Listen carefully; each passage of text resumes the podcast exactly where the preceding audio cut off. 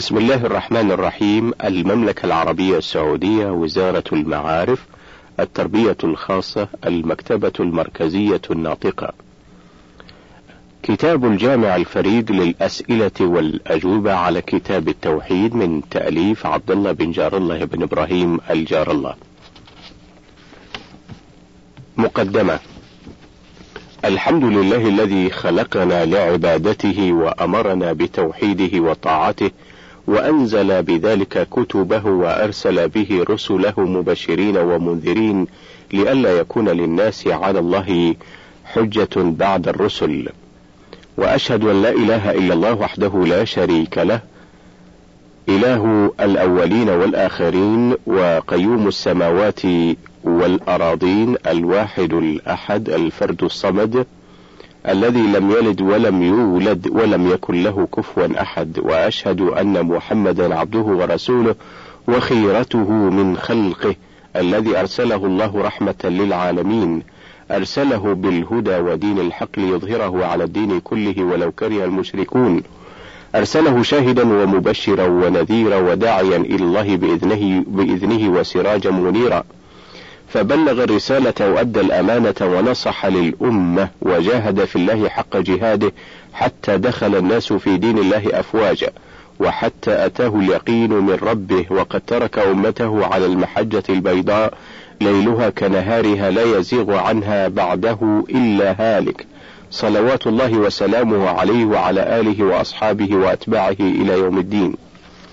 أما بعد فإن كتاب التوحيد الذي هو حق الله على العبيد الذي ألفه الإمام المجدد الشيخ محمد بن عبد الوهاب بن سليمان التميمي المولود عام خمسة عشر ومائة وألف للهجرة والمتوفى عام ستة ومائتي وألف للهجرة رحمه الله تعالى. ألفه لما رأى حاجة الناس وما هم عليه من الشرك وعبادة غير الله. ودعوة غيره والذبح لغيره وصرف أنواع العبادة لغير الله. فرأى من واجبه الدعوة إلى الله والجهاد في سبيله فجاهد في الله حق جهاده وألف عدة مؤلفات قيمة. ومن أهمها هذا الكتاب القيم الذي هو من أهم الكتب المصنفة في التوحيد وهو مستفاد من كتاب الله تعالى وسنة رسوله صلى الله عليه وسلم. فأقام الله هذا الإمام في أهل نجد مقام نبي وأيده بالأمراء العادلين والأئمة المهديين من آل سعود وعلى رأسهم الإمام محمد بن سعود رحمه الله فصار يجاهد ويناضل ويدعو إلى الله ليلا ونهارا سرا وجهارا. فهدى الله وله الحمد والشكر والثناء أهل نجد وغيرهم على يديه وأخرجهم الله به من الظلمات من ظلمات الشرك والكفر والجهل إلى نور التوحيد والإيمان والعلم. فنال, فنال بذلك مثل ثواب هذه الأمة إلى إلى قيام الساعة. كما قال صلى الله عليه وسلم من دعا إلى هدى كان له من الأجر مثل أجور من, تبع من تبعه لا ينقص ذلك من أجورهم شيئا.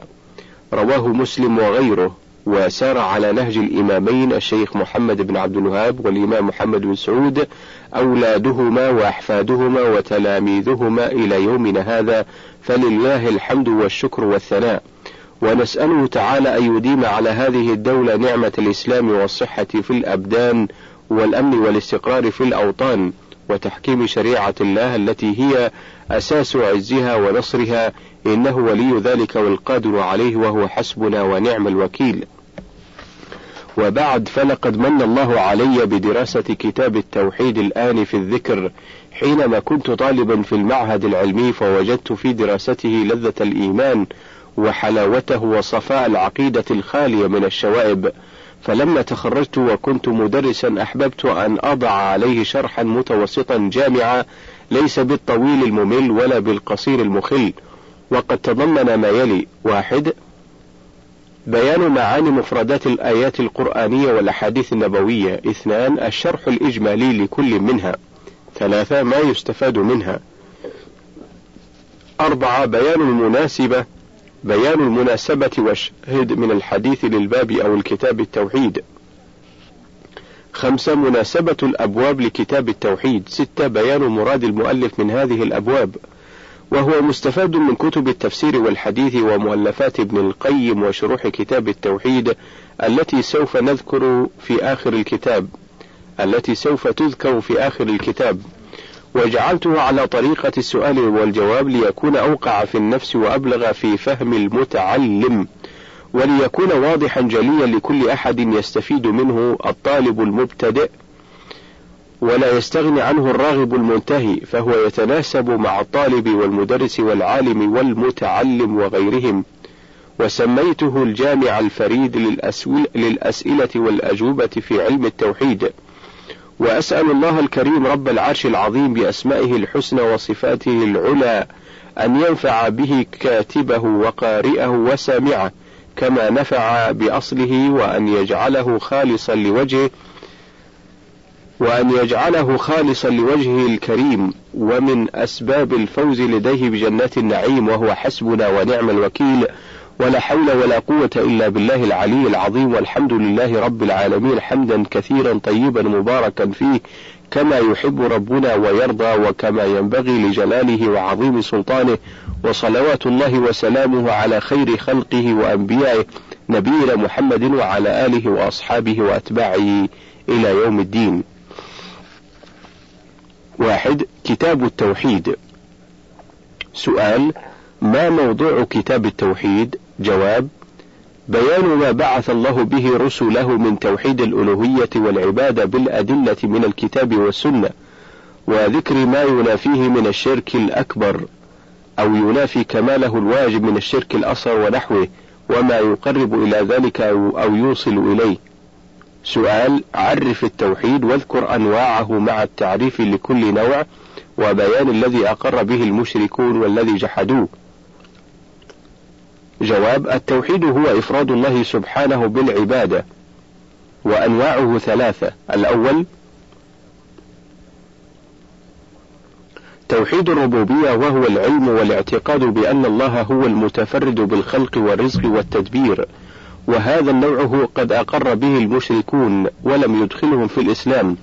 والدليل قوله تعالى ولئن سألتهم من خلقهم ليقولن الله الآية السابعة والثمانون من سورة الزخرف.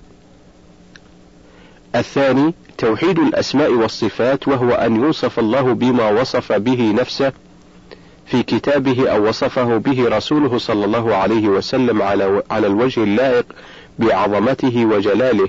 وهذا النوع قد أقر به بعض المشركين وأنكره بعضهم جهلا أو عنادا. الثالث توحيد الألوهية وهو إخلاص العبادة لله وحده لا شريك له بجميع أنواع العبادة كالمحبة والخوف والرجاء والتوكل والدعاء وغير ذلك من أنواع العبادة. وهذا النوع الذي أنكره المشركون وعليه مدار البحث في هذا الكتاب.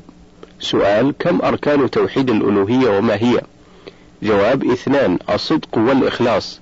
سؤال ما الحكمة في خلق الجن والإنس وما الدليل؟ جواب هي عبادة الله وحده لا شريك له والدليل قوله تعالى وما خلقت الجن والإنس إلا ليعبدون سورة الذاريات الآية السادسة والخمسون.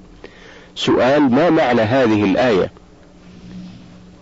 جواب أخبر الله تعالى أنه ما أوجد الجن والإنس إلا لعبادته وعبادته طاعته بامتثال ما أمر واجتناب ما نهى. سؤال ما هي العبادة لغة وشرعا جيم أو جواب العبادة لغة التذلل والخضوع وشرعا اسم جامع لكل ما يحبه الله ويرضاه من الأقوال والأعمال الظاهرة والباطنة. سؤال ما الحكمة في إرسال الرسل وما الدليل؟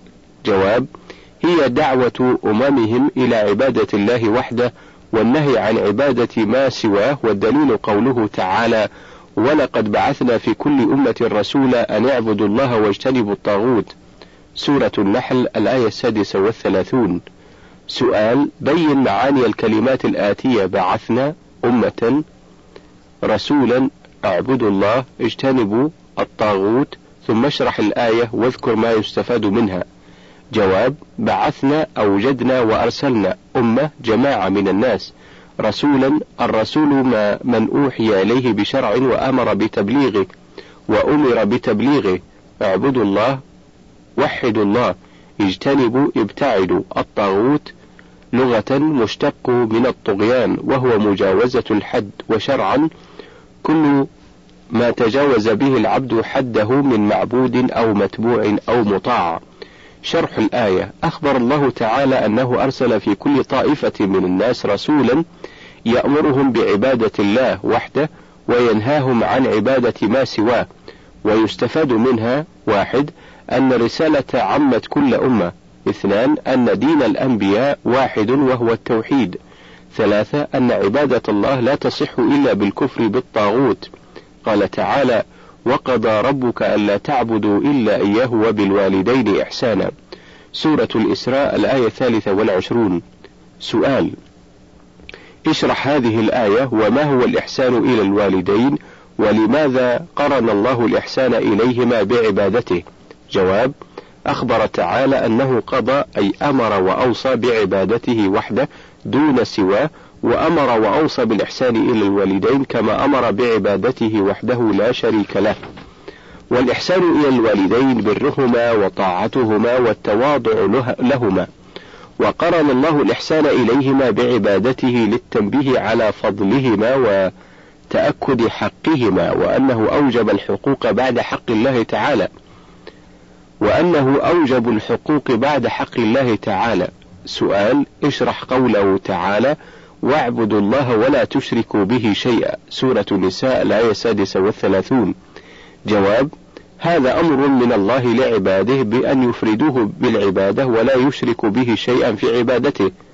سؤال اذكر مناسبة الآيات المذكورة في هذا الباب لكتاب التوحيد. جواب هي أنها تدل بأجمعها على وجوب إفراد الله سبحانه وتعالى بالعبادة دون غيره. قال تعالى قل تعالوا أتلوا ما حرم ربكم عليكم ألا تشركوا به شيئا. سورة الأنعام الآية الواحدة والخمسون بعد المئة. سؤال وضح معاني الكلمات الآتية. تعالوا أتلوا ثم اشرح هذه الآية.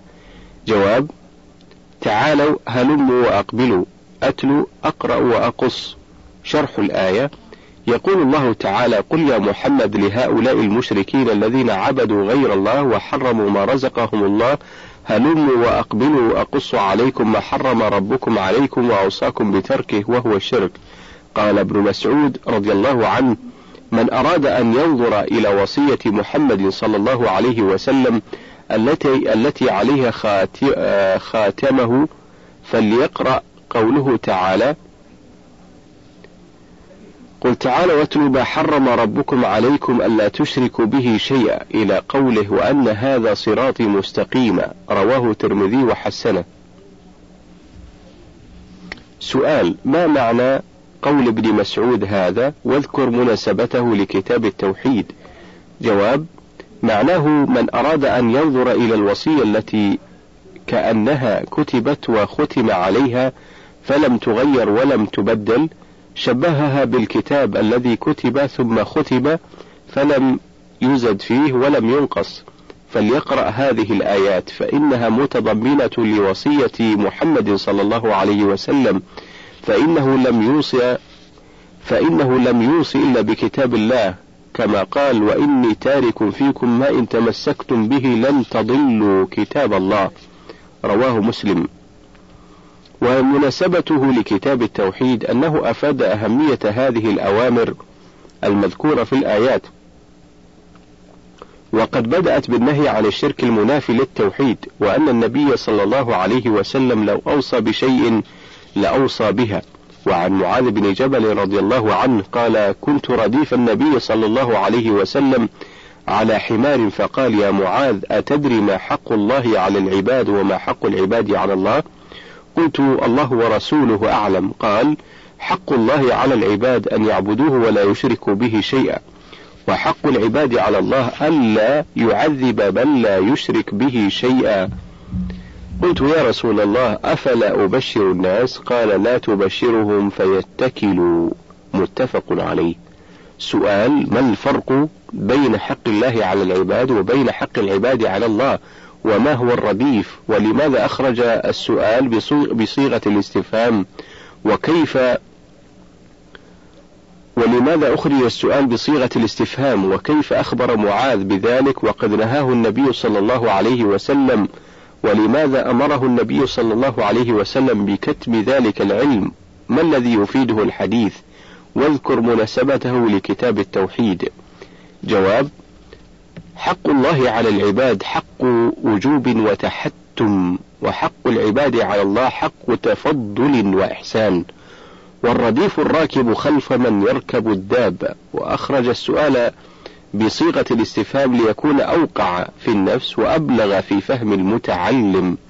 وأخبر معاذ بذلك عند وفاته خوفا من الإثم المترتب على كتمان العلم. وأمر النبي صلى الله عليه وسلم معاذا بكتم ذلك العلم خوفا من الاتكال على سعة رحمة الله وترك العمل. ويستفاد من الحديث واحد تواضع النبي صلى الله عليه وسلم لركوب الحمار مع الإرداف عليه. اثنان جواز الإرداف على الدابة إذا كانت تطيق ذلك. ثلاثة استحباب بشارة المسلم بما يسره. أربعة جواز كتمان العلم للمصلحة.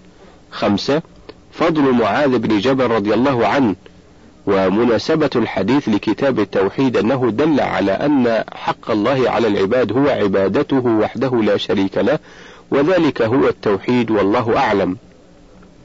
اثنان باب فضل التوحيد وما يكفر من الذنوب.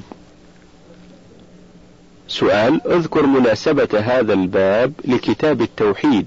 جواب لما ذكر المؤلف رحمه الله في الباب الأول وجوب التوحيد ذكر هنا فضله وأنه يكفر الذنوب. سؤال اذكر شيئا من فضائل التوحيد. جواب من فضائله واحد أنه يمنع الخلود في النار إذا كان في القلب منه شيء وأنه إذا كمل في القلب يمنع دخول النار بالكلية اثنان أن جميع الأعمال والأقوال متوقفة في قبولها وفي كمالها وفي ترتب الثواب عليها على التوحيد. ثلاثة أن الله تكفل لأهله بالفتح والنصر في الدنيا والعز والشرف وحصول الهداية وإصلاح الأحوال.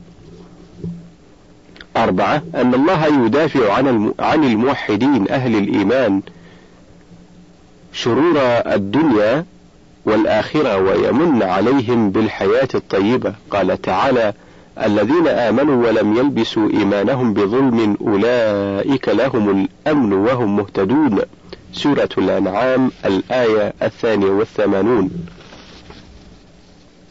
سؤال بين معاني الكلمات الآتية آمنوا يلبسوا إيمانهم بظلم ثم اشرح الآية وبين مناسبتها للباب.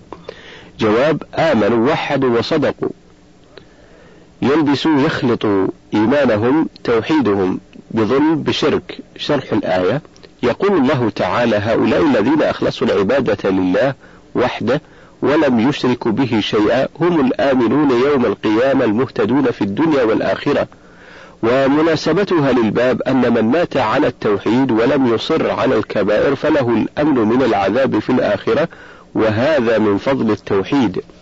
عن عبادة ابن الصامت رضي الله عنه قال قال رسول الله صلى الله عليه وسلم من شهد أن لا إله إلا الله وحده لا شريك له وأن محمدا عبده ورسوله وأن عيسى عبد الله ورسوله وكلمته ألقاها إلى مريم وروح منه والجنة حق وأن الجنة حق والنار حق أدخله الله الجنة على ما كان من العمل. أخرجاه ولهما في حديث عتبان فإن الله حرم على النار من قال لا إله إلا الله يبتغي بذلك وجه الله. سؤال اشرح قوله صلى الله عليه وسلم من شهد أن لا إله إلا الله وماذا يدل عليه لفظ شهد وما معنى لا إله إلا الله وحده لا شريك له وهل ينفع مجرد النطق بها من غير معرفة لمعناها وعمل بمقتضاها. جواب أي من تكلم بهذه الكلمة عارفا لمعناها عاملا بمقتضاها باطنا وظاهرا ويدل لفظ شهد على أن الشهادة لا تصح إلا عن علم ويقين وإخلاص وصدق. ومعنى لا إله إلا الله لا معبود بحق إلا الله وحده. تأكيد للإثبات لا شريك له تأكيد للنفي. أما النطق بها من غير معرفة لمعناها ولا يقين ولا عمل بما تقتضيه من البراءة من الشرك وإخلاص القول والعمل لله فغير نافع. سؤال: ما معنى قوله وأن محمدا عبده ورسوله وما الذي تقتضيه هذه الشهادة؟ جواب: أي وشهد أن محمدا عبده ورسوله وتقتضي هذه الشهادة الإيمان به وتصديقه فيما أخبر وطاعته فيما أمر والانتهاء عما نهى عنه وزجر وأنه صلى الله عليه وسلم عبد لا يعبد ورسول لا يكذب بل يطاع ويتبع. سؤال ما معنى قوله وأن عيسى عبد الله ورسوله وعلى من يرد به؟ وما معنى قوله وكلمته ألقاها إلى مريم وروح منه ولماذا سمي عيسى كلمة الله؟ جواب أي وشهد أن عيسى عبد الله ورسوله ويرد به على النصارى الذين يعتقدون أن عيسى هو الله أو ابن الله أو ثالث ثلاثة تعالى الله عما يقولون علوا كبيرا. ويرد به أيضا على اليهود الذين يقولون إن عيسى ولد ولد بغي لعنهم الله تعالى فلا يصح إسلام عبد علم ما كانوا يقولونه حتى يتبرأ من قول الطائفتين جميعا في عيسى عليه السلام. وسمي عيسى كلمة الله لوجوده بقوله تعالى كن فكان. ومعنى قوله ألقاها إلى مريم خلقه بالكلمة التي أرسل بها جبريل إلى مريم ف نفخ فيها من روحه بأمر ربه عز وجل ومعنى قوله وروح منه أي روح من الأرواح التي خلقها الله تعالى. سؤال ما معنى قوله والجنة حق والنار حق؟ جواب المعنى وشهد أن الجنة التي أخبر الله تعالى في كتابها أنه أعدها للمتقين حق أي ثابتة لا شك فيها وشهد أن النار التي أخبر بها تعالى في كتابه أنه أعدها للكافرين حق أي ثابتة كذلك. سؤال ما معنى قوله أدخله الله الجنة على ما كان من العمل؟ جواب المعنى أن دخول الجنة لمن شهد بالخمس المذكورة في الحديث حق على ما كان من العمل من صلاح وفساد لأن أهل التوحيد لا بد له من دخول الجنة ولكنهم يدخلونها على حسب أعمالهم فمنهم رفيع الدرجات ومنهم دون ذلك. سؤال ما مناسبة حديث عبادة للباب؟ جواب هي أن من شهد بهذه الخمس المذكورة في الحديث عن علم ويقين تكفر ذنوبه ويدخل الجنة وهذا من فضل التوحيد. سؤال اشرح قوله صلى الله عليه وسلم في في حديث عتبان فإن الله حرم على النار من قال لا إله إلا الله يبتغي بذلك وجه الله وما الذي يفيد واذكر مناسبته للباب؟ جواب أخبر صلى الله عليه وسلم أن الله يمنع من دخول النار من قال هذه الكلمة يقصد بها وجه الله تعالى ومرضاته ويفيد الحديث فضل التوحيد وتكفيره للذنوب. ويفيد إثبات صفة الوجه لله كما يليق بجلاله وعظمته. ومناسبته للباب أن من وحد الله قولا واعتقادا وعملا حرم الله عليه دخول النار وذلك من فضل التوحيد. سؤال اذكر شروط لا إله إلا الله وبين أضدادها. جواب شروط لا إله إلا الله سبعة. واحد العلم وضده الجهل. اثنان اليقين وضده الشك. ثلاثة الإخلاص وضده الشرك. الإخلاص وضده الشرك أربعة الصدق وضده الكذب خمسة المحبة وضدها الكراهية والبغض ستة الانقياد وضده الإعراض والترك سبعة القبول وضده الرد. وقد جمعت في بيت وهو علم علم يقين وإخلاص وصدقك مع محبة وانقياد والقبول لها. وعن أبي سعيد الخدري رضي الله عنه عن رسول الله صلى الله عليه وسلم قال: قال موسى: يا رب علمني شيئا أذكرك وأدعوك به، قال قل يا موسى لا إله إلا الله. قال يا رب كل عبادك يقولون هذا. قال يا موسى لو أن السماوات السبع وعامرهن غيري والأراضين السبع في كفة ولا إله إلا الله في كفة مالت بهن لا إله إلا الله رواه ابن حبان والحاكم وصححه. سؤال ما معنى قول موسى عليه السلام يا رب علمني شيئا أذكرك وأدعوك به وما الذي يدل عليه قوله تعالى قل لا إله إلا الله؟ وما الذي يفيده قول موسى كل عبادك يقولون هذا وما معنى عامرهن قي غيري مالت بهن؟ وما الذي يفيده هذا التمثيل؟ اذكر ما يؤخذ من الحديث وبين مناسبته للباب. جواب معنى قول موسى أذكرك أثني عليك به وأدعوك أسألك به. ويدل قوله تعالى قل لا إله إلا الله على عظم هذه الكلمة حيث خصها الله جوابا لسؤاله وأنها اشتملت على نوعي الدعاء دعاء العبادة ودعاء المسألة. ويفيد قول موسى كل عبادك يقولون هذا أنه عليه السلام أراد تخصيصه بشيء من الدعاء ومعنى عامرهن غير من فيهن من العمار غير الله. من فيهن من العمار غير الله تعالى. ومعنى مالت رجحت ويفيد هذا التمثيل مبلغ منزلة هذه الكلمة. عند الله وعظيم شأنها في تكفير الذنوب والآثام. ويؤخذ من الحديث واحد أن أن الأراضين سبع كالسماوات وأن لهن عمارة. اثنان الإيمان بالميزان وأن له كفتان. ومناسبة الحديث للباب أن من قال لا إله إلا الله عن صدق وإخلاص رجح ميزانه وحصل له الفوز والسعادة وهذا من فضل التوحيد. وللترمذي وحسنه عن أنس سمعت رسول الله صلى الله عليه وسلم يقول قال الله تعالى يا ابن آدم لو أتيتني بقراب الأرض خطايا ثم لقيتني لا تشرك بي شيئا لأتيتك بقرابها مغفرة. سؤال اشرح هذا الحديث وما معنى قراب الأرض؟ وما المراد بالخطايا؟ اذكر شرط الوعد بالمغفرة وما الذي يستفاد من هذا الحديث؟ واذكر مناسبته للباب. جواب يقول الله تعالى في هذا الحديث القدسي مخاطبا الإنسان إنك لو عملت ملء الأرض ذنوبا وسيئات ثم لقيتني يوم القيامة وأنت موحد مخلص غير مشرك بشيئا لجازيتك بملء الأرض مغفرة. وقراب الأرض ملؤها أو ما يقارب ملئها والمراد بالخطايا الذنوب والسيئات وشرط الوعد بالمغفرة السلامة من الشرك قليله وكثيره صغيره وكبيره.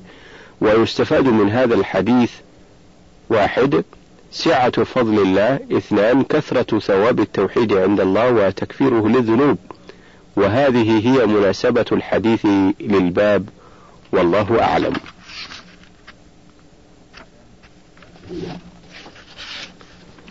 ثلاثة باب من حقق التوحيد دخل الجنة بغير حساب. سؤال ما هو تحقيق التوحيد وما جزاء من حققه؟ جواب تحقيقه تخليصه وتصفيته من شوائب الشرك والبدع والمعاصي ومعرفته والاطلاع على حقيقته والقيام. بها علما وعملا وجزاء وجزاء من حققه دخول الجنة بغير حساب ولا عذاب. قال تعالى إن إبراهيم كان أمة قانتا لله حنيفا ولم يكن من المشركين. سورة النحل الآية العشرون بعد المئة. سؤال اشرح هذه الآية مع بيان معنى أمة قانتا حنيفا واذكر مناسبتها لهذا الباب. جواب وصف الله إبراهيم الخليل عليه السلام بصفات هي الغاية في تحقيق التوحيد. واحد أنه كان أمة أي قدوة وإماما ومعلما للخير. اثنان أنه كان قانتا أي مداوما على طاعة الله. ثلاثة أنه كان حنيفا أي مقبلا على الله معرضا عن كل ما سواه. أربعة أنه ما كان من المشركين لا في القول ولا في العمل ولا في الاعتقاد لصحة إخلاصه وكمال صدقه وبعده عن الشرك. ومناسبة الآية لهذا الباب أن الله وصف إبراهيم عليه السلام بهذه الصفات التي هي أعلى مراتب تحقيق التوحيد. فمن اتبع إبراهيم فيها دخل الجنة بغير حساب ولا عذاب. وقال تعالى والذين هم بربهم لا يشركون سورة المؤمنون الآية التاسعة والخمسون. سؤال اشرح هذه الآية وفيما وفي من نزلت وما الذي يثبته النفي هنا ووضح مناسبتها للباب؟ جواب أي لا يعبدون مع الله غيره بل يوحدونه ويفردونه بالعبادة ويعلمون أنه لا إله إلا هو. نزلت هذه الآية في شأن المؤمنين السابقين إلى الجنة والنفي هنا يثبت ضد المنفي وهو التوحيد. ومناسبة هذه الآية للباب أن هؤلاء المؤمنين دخلوا الجنة بسبب تخليصهم التوحيد والسلام من الشرك. عن حسين عن حسين بن عبد الرحمن قال كنت عند سعيد بن جبير فقال أيكم رأى الكوكب الذي انقض البارحة فقلت أنا ثم قلت أما أما إني لم أكن في صلاة ولكني لدغت قال فما صنعت؟ قلت ارتقيت. قال فما حملك على ذلك؟ قلت حديث حدثناه الشعبي. قال وما حدثكم؟ قلت حدثنا عن بريدة بن الحصيب أنه قال لا رقية إلا من عين أو حمى. قال قد أحسن من انتهى إلى ما سمع. رواه البخاري ومسلم. سؤال بين معاني الكلمات الآتية الكوكب انقض البارحة لدغت ارتقيت. وما معنى قوله لا رقية إلا من عين أو حمى؟ وما المقصود بالعين والحمى؟ وما هي الرقية؟ جواب الكوكب النجم. انقض سقط. البارحة أقرب ليلة مضت. لدغت لدغته عقرب أو غيرها أي أصابته بسمها. ارتقيت طلبت من يرقيني. ومعنى لا رقية إلا من عين أو حمى أي لا رقية أشفى وأولى من رقية العين والحمى والعين إصابة العائن غيره بعين والحمى سم العقرب وشبهها. والرقية هي العوذة التي يرقي بها صاحب الآفة أو التي يرقى بها صاحب الآفة كالحمى والصرع. سؤال اشرح قوله قد أحسن من انتهى إلى ما سمع. جواب أي من أخذ بما بلغ بما بلغه من العلم وعمل به فقد أحسن بخلاف من يعمل بجهل أو لا يعمل بما يعلم فإنه مسيء آثم. عن ابن عباس قال قال رسول الله صلى الله عليه وسلم عرضت علي الأمم فرأيت النبي ومعه الرهط ومعه الرهط والنبي ومعه الرجل والرجلان والنبي وليس معه أحد. إذ رفع علي سواد إذ رفع لي سواد عظيم فظننت أنهم أمتي فقيل لي هذا موسى وقومه. فنظرت فإذا سواد عظيم فقيل لي هذه أمتك. ومعهم سبعون ألفا يدخلون الجنة بغير حساب ولا عذاب. ثم نهض فدخل منزله فخاض الناس في أولئك. فقال بعضهم فلعلهم الذين صحبوا رسول الله صلى الله عليه وسلم.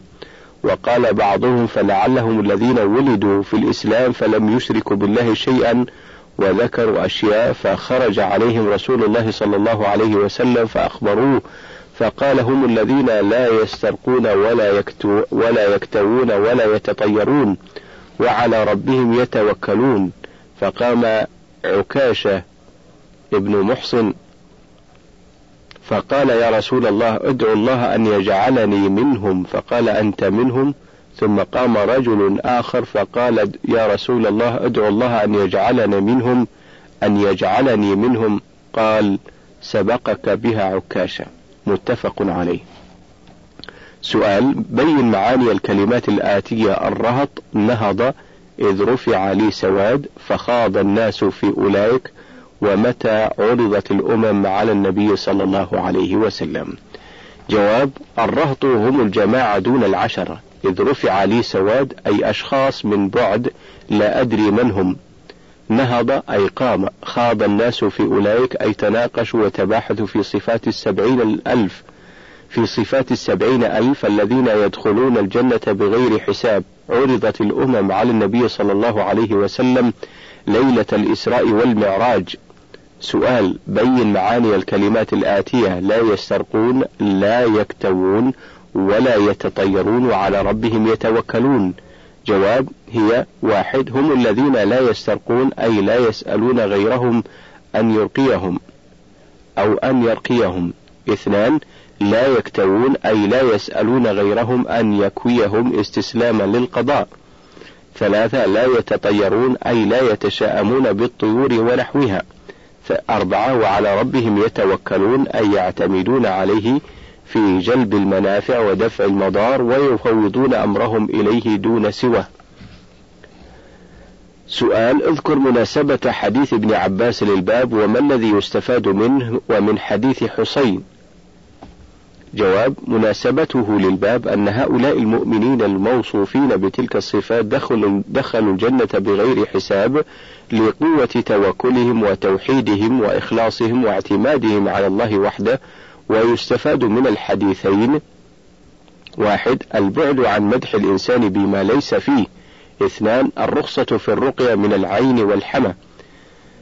ثلاثة أن ترك الرقية والكي من تحقيق التوحيد. أربعة فضل الصحابة رضي الله عنهم وحرصهم على الخير وعمق علمهم وحسن أدبهم.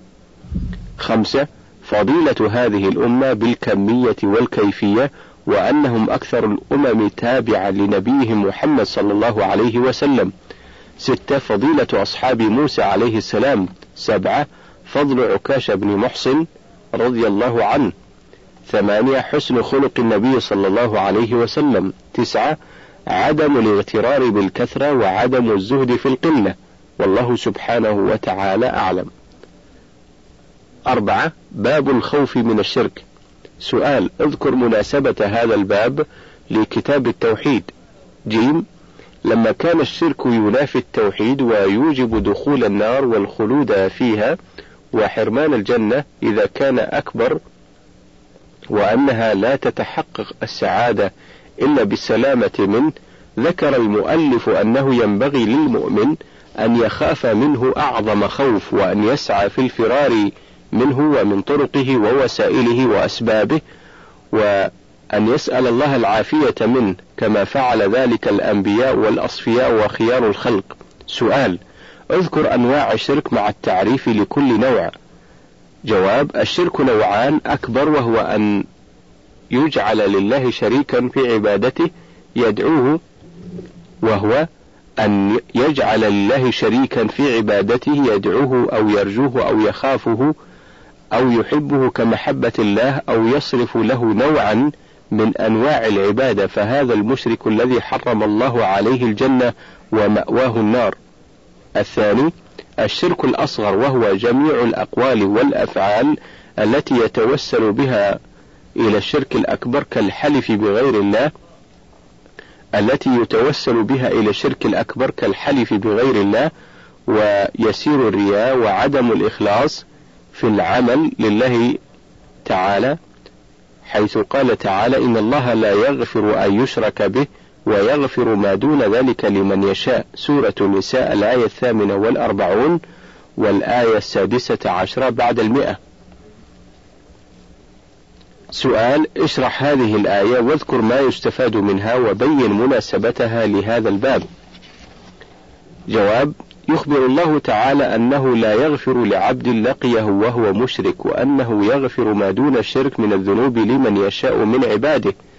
وتفيد الآية أن الشرك أعظم الذنوب لأن الله تعالى أخبر أنه لا يغفره لمن لم يتب منه وأن ما دونه من الذنوب فهو وأن ما دونه من الذنوب فهو داخل تحت المشيئة إن شاء غفره لمن لقيه به وإن شاء عذبه به وذلك يوجب للعبد شدة الخوف من الشرك الذي الذي هذا شأنه عند الله. ومناسبة الآية للباب أنها جاءت مخوفة ومحذرة من الشرك وأبانت أن الله لا يغفر هذا النوع من المعاصي.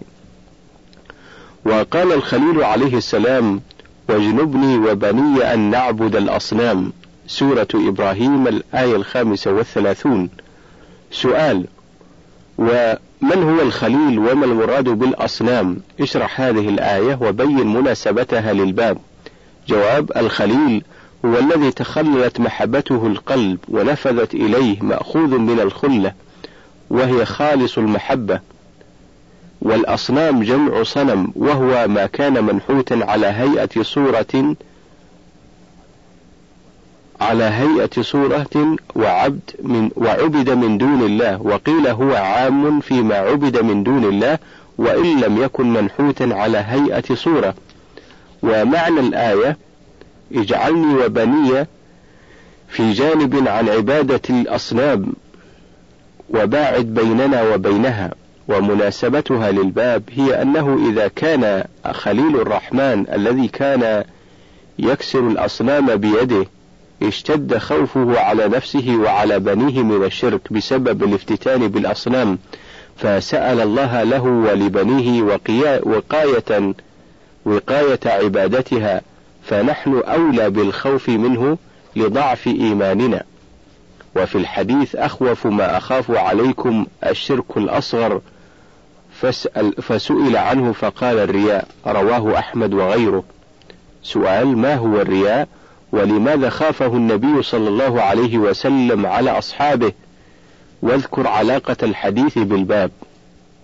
جواب الرياء مأخوذ من الرؤية وهي أن يتظاهر الإنسان بالأعمال الصالحة ليحمده الناس ليحمده الناس. وخافه النبي صلى الله عليه وسلم على أصحابه لأنه أكثر موافقة للنفس ومحبة لها وأسهل للنفوذ إليها.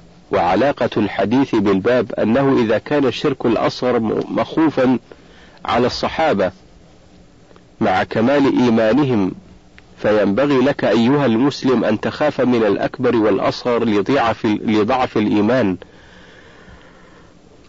وعن ابن مسعود رضي الله عنه أن رسول الله صلى الله عليه وسلم قال من مات وهو يدعو لله ندا دخل النار. رواه البخاري.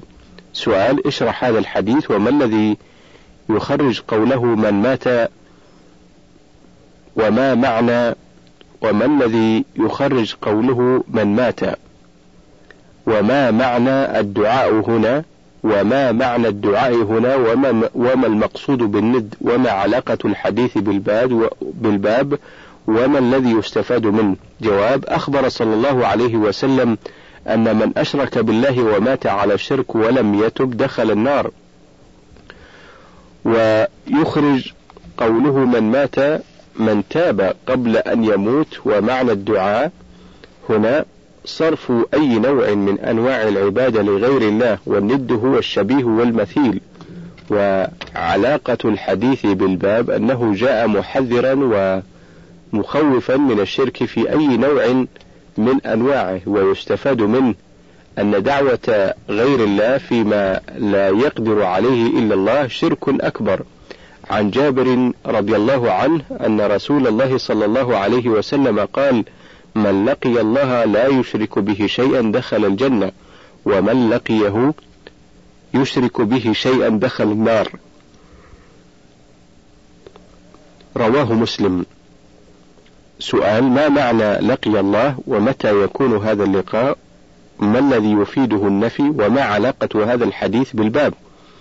جواب معنى لقي الله واجهه وقابله وهذا اللقاء يكون يوم القيامة. ويفيد النفي إثبات ضد المنفي ويفيد النفي إثبات ضد المنفي وهو التوحيد أي لقي الله موحدا وعلاقة الحديث بالباب أنه أفاد أنه أنه أفاد أن من مات مشركا فهو من أهل النار وذلك يوجب شدة الخوف من الشرك. سؤال اذكر ما يستفاد من الآيات والأحاديث المذكورة في هذا الباب. جواب يستفاد منها واحد الخوف من الشرك اثنان أن الرياء من الشرك الأصغر ثلاثة أنه أخوف ما يخاف منه على الصالحين أربعة قرب الجنة والنار خمسة فضيلة من سلم من الشرك ستة شفقة النبي صلى الله عليه وسلم على أمته فلا خير إلا دلهم عليه ولا شر إلا حذرهم منه. سبعة أن دعوة غير الله فيما لا يقدر عليه إلا الله شرك أكبر. ثمانية أن من تاب من الذنب قبل أن يموت تاب الله عليه. انتهى الوجه الأول. فضلا انتقل إلى الوجه الثاني.